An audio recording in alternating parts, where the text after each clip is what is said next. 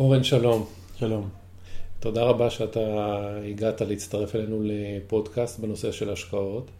והיום אנחנו נקדיש את הפודקאסט הזה לדבר על השוק היפני. ולפני שאנחנו מתחילים, אז אני אשמח מאוד אם תוכל לספר קצת אה, על הרקע שלך, התפקיד שלך. אה. טוב, צהריים טובים. אני הצטרפתי לאופק ניירות ערך ב-2000 ובשנת 2000. אה, הייתה חברת בת של בנק לאומי. התחלתי שם לנהל השקעות בהתמחות בניירות ערך זרים. בשנת סוף 2004 הצטרפתי, פסגות ואופק, שתי חברות בנות של בנק לאומי, התמזגו והצטרפתי לחברת הקרנות, גם בניהול של קרנות זרות. ובשנים האחרונות אני סמנכ"ל השקעות בפסגות קרנות נאמנות, ממשיך לעסוק בניירות ערך זרים. היום אנחנו בחרנו להתרכז בשוק היפני.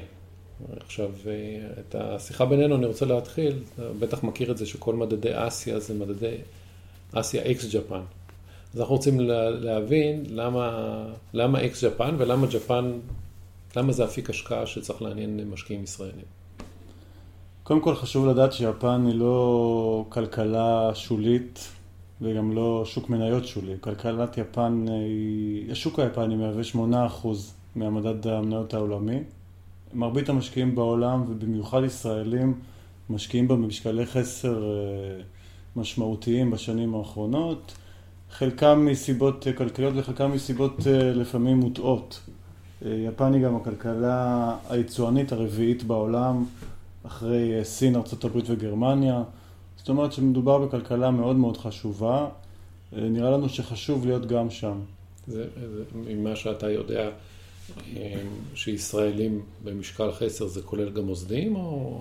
אני חושב שהשוק הזה, ההתייחסות לשוק הזה היא פחות חיובית ואני חושב שכן, משקיעים גם מוסדיים במשקל חסר לשוק היפני. אוקיי, okay. אז ב... לפני שאנחנו מתחילים לדבר על השוק, על הפרטים של השוק הזה, בואו נדבר כמה מילים על כלכלת יפן. זה... אוקיי. זה מדינה ש...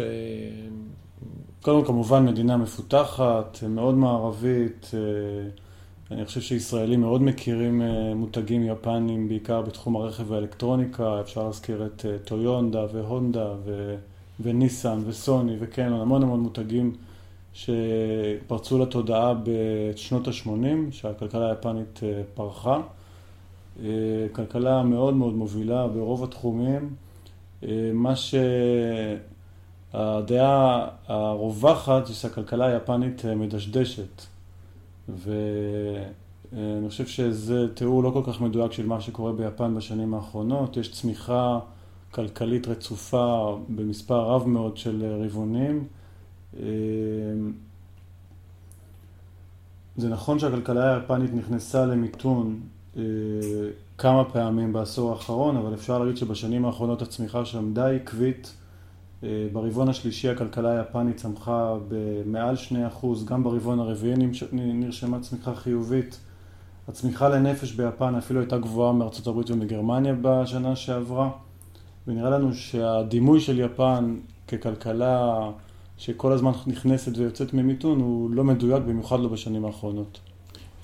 אחד החששות שאני מכיר זה שני, שתי חששות אה, מהותיים. אחד זה כמות הכסף שהמדיניות המוניטרית המרחיבה מאוד מאוד, שלא רואים לסוף. והדבר השני זה דמוגרפיה. שהדמוגרפיה היא שלילית. איך אתה רואה את זה? אני חושב שלגבי הדמוגרפיה, קודם כל זה נכון, האוכלוסייה היפנית היא אוכלוסייה מבוגרת, אבל זה לא מאוד שונה מגרמניה וכלכלות אירופאיות אחרות שמתפקדות מצוין. אה, אני חושב שמה שחשוב בסופו של דבר זה פחות הדמוגרפיה ויותר אה, אה, רווחי החברות, התמחור שאתה קונה בהם מניות. עוד פתרון ש, שיש לדמוגרפיה או איזשהו משהו יותר מעודד, יפן היא יצואנית מאוד מאוד גדולה, כמו שהזכרתי בהתחלה, היצואנית הרביעית בעולם, ולכן כשאתה מייצר סחורה ומוכר אותה החוצה, הדמוגרפיה הפנימית קצת פחות משפיעה. הכלכלה היפנית מאוד מבוססת ייצוא, ולכן הגיל של האוכלוסייה המקומית פחות משפיע. יכול להיות שזה מדרבן קצת לקנות חברות אה, גלובליות, כשהם בעצם רואים לא מעניין אותם מה קורה לדמוגרפיה בתוך יפן, יותר מעניין אותם מה קורה בעולם, ובעולם המצב פחות, אה, פחות מבוגר מאשר הכלכלה היפנית. והמדיניות המוניטרית? המדיניות המוניטרית היא מאוד מאוד מרחיבה, בניגוד לארצות הברית שהתחילה לצאת ממדיניות מרחיבה ומעלה ריבית, אה, ובניגוד גם לאירופאים שלפי מיטב הערכות בשנה, שנתיים הקרובות המדיניות המוניטרית תהפוך לפחות מרחיבה, מדיניות מוניטרית מרחיבה טובה לשוק המניות. כשכמות הכסף גדלה, אני חושב שזה טוב למניות ונראה לנו שזה מקום טוב להשקיע בו גם מהסיבה הזאת. אז עכשיו נניח שאנחנו מעוניינים להשקיע ביפן. למי שלא מכיר, אתה יכול לתאר איזה מדדים יש, איזה סקטורים, מה, מה מבנה השוק שם? כן, אוקיי. אז המדד המוכר ביפן הוא מדד הניקיי. אה, יש בו 225 חברות. אה, אם מרחיבים קצת את היריעה, יש מדד אחר, יותר, שמייצג יותר את הכלכלה היפנית, זה מדד טופיקס. הוא מדד רחב, יש פה מעל 2,000 אה, חברות. רק כדי לסבר את האוזן, ביפן יש כ-4,000 מניות נסחרות, שוק אה, מאוד מאוד גדול. הכל בבורסה אחת? מספר בורסות, יש חמש בורסות מובילות ביפן, אבל אני מניח אפשר להגיד שהבורסה בטוקיו הגדולה שבהן. אלפיים חברות בשווי של מעל 200 מיליון דולר, שזה כמעט 800 מיליון שקל, 700 מיליון שקל. בקיצור, היצע החברות מאוד מאוד גדול, אפשר למצוא בהרבה מאוד ענפים, בהרבה תחומים שונים.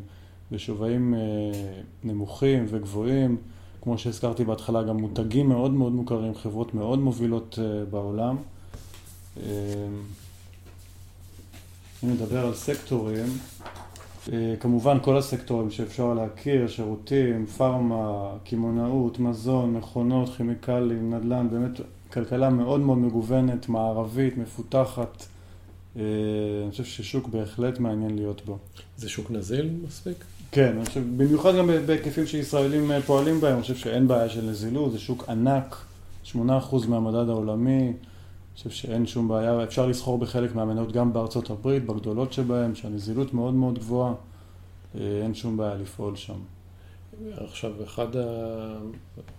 יש עוד כמה היבטים שהם אולי יותר טכניים, זאת אומרת, לסלוק, זאת אומרת, משקיע שרוצה לקנות מניה ביפן, צריך להניח שיקנה את זה ביינים. נכון.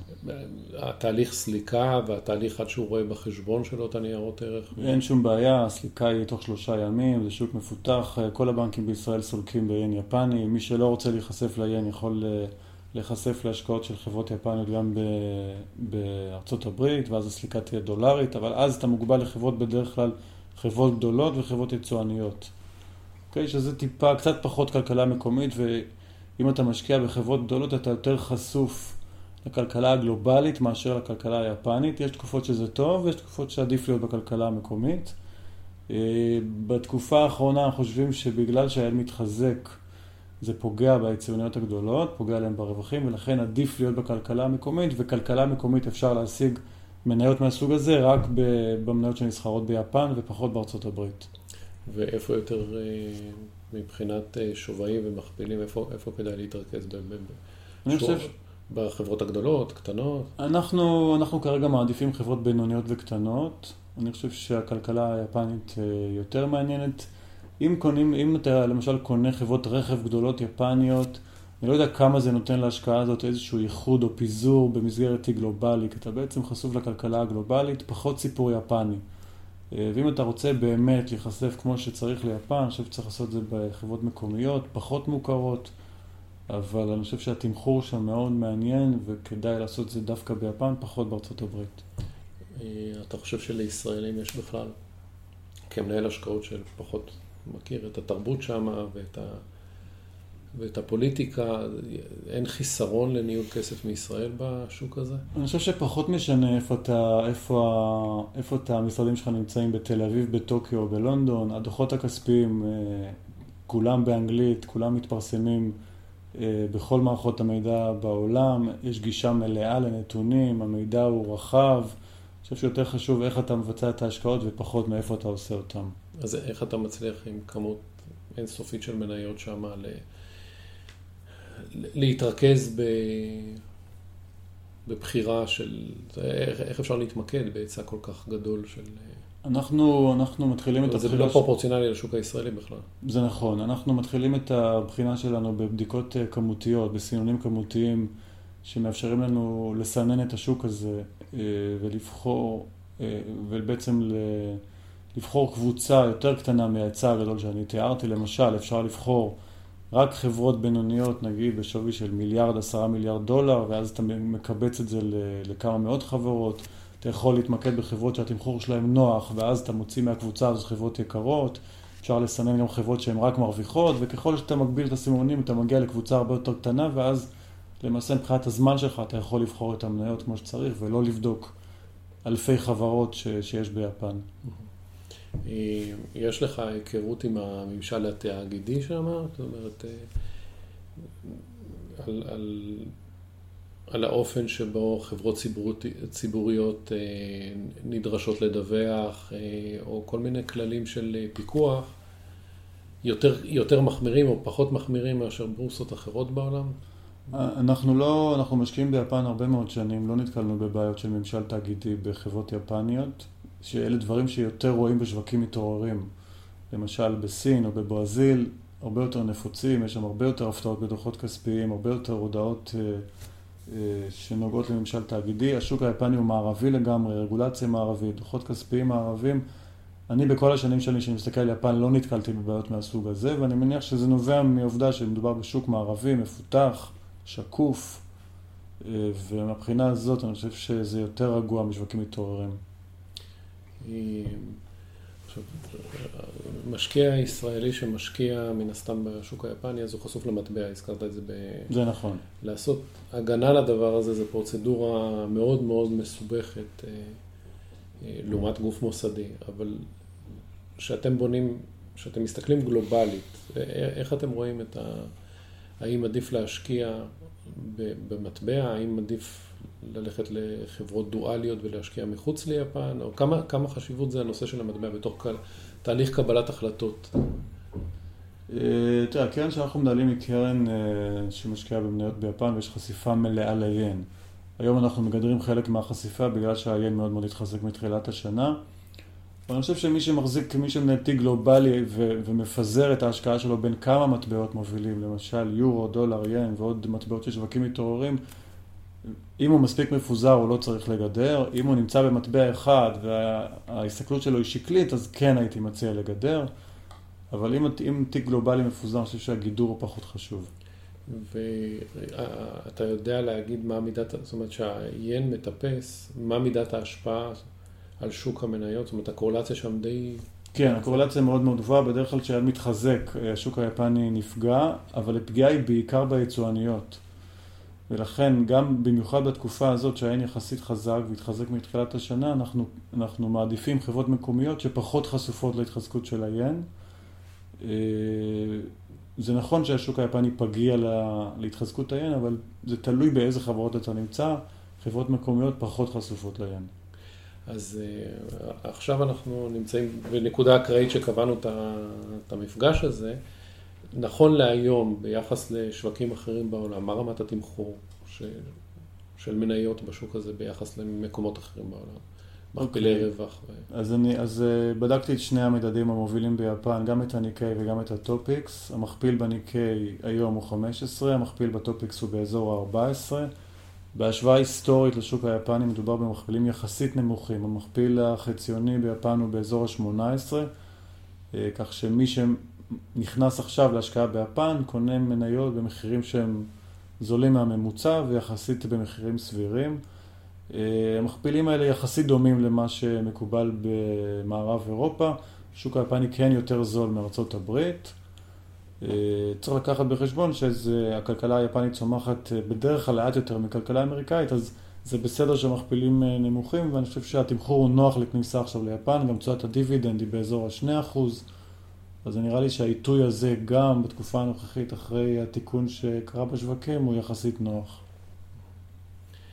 אה, בסדר, תודה רבה על כל, ה... על כל המידע. אה, ואני מניח שניפגש ונשמע עוד פעם בהמשך. אחוז, תודה רבה. תודה.